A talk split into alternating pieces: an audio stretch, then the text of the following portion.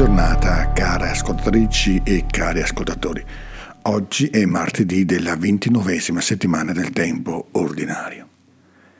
Le parole dell'Apostolo Paolo sembrano aprire un orizzonte capace di dare ampiezza e grandezza al nostro cuore. Molto di più la grazia di Dio e il dono concesso in grazia del solo uomo Gesù Cristo si sono riversati in abbondanza su tutti.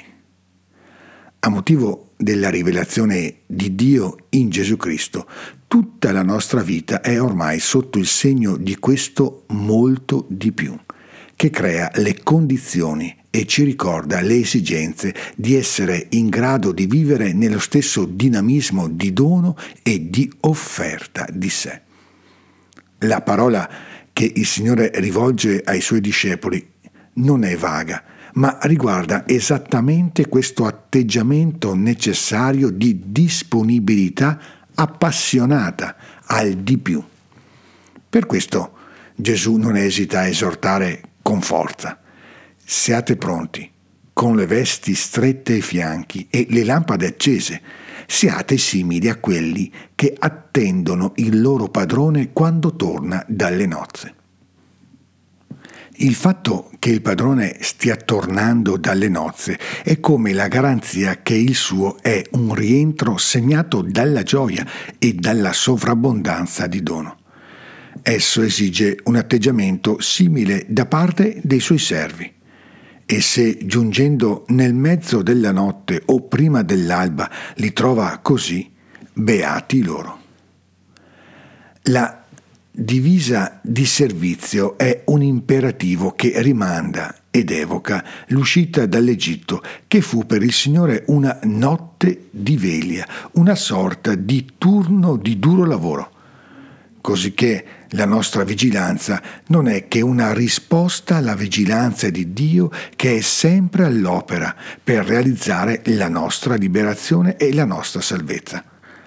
Attendere il compimento delle promesse non significa aspettare un tempo di ozio, ma di comunione creativa e laboriosa in Dio, che segna e trasforma tutte le relazioni umane. Il destino di comunione cui siamo chiamati è un atteggiamento autentico e forte di servizio che ci rende simili al nostro Creatore e Redentore. In verità, io vi dico, si stringerà le vesti ai fianchi, li farà mettere a tavola e passerà a servirli. Ci meraviglia questo padrone che torna dalla festa di nozze a cui i servi non sono stati invitati e che pure si mostra così contento per il fatto di essere atteso dai suoi servitori nella notte. Una gioia così grande che lo induce a organizzare, come servo tra amici servi, una festa con loro, che diventa una festa per loro. Questo padrone torna nella notte eppure bussa perché non ha voglia di sorprendere, ma di essere atteso, di essere accompagnato nel segreto della sua casa per continuare la sua intima festa. Come e chi potrebbe dormire in una notte come questa, quella delle nozze? Riscoprire la nostra identità di servi, che hanno un padrone capace di mettersi alla nostra tavola e persino di servirci alla sua tavola per poter condividere con noi la sua gioia, questa è la grande novità che cambia radicalmente e in modo inaspettato tutta la nostra vita.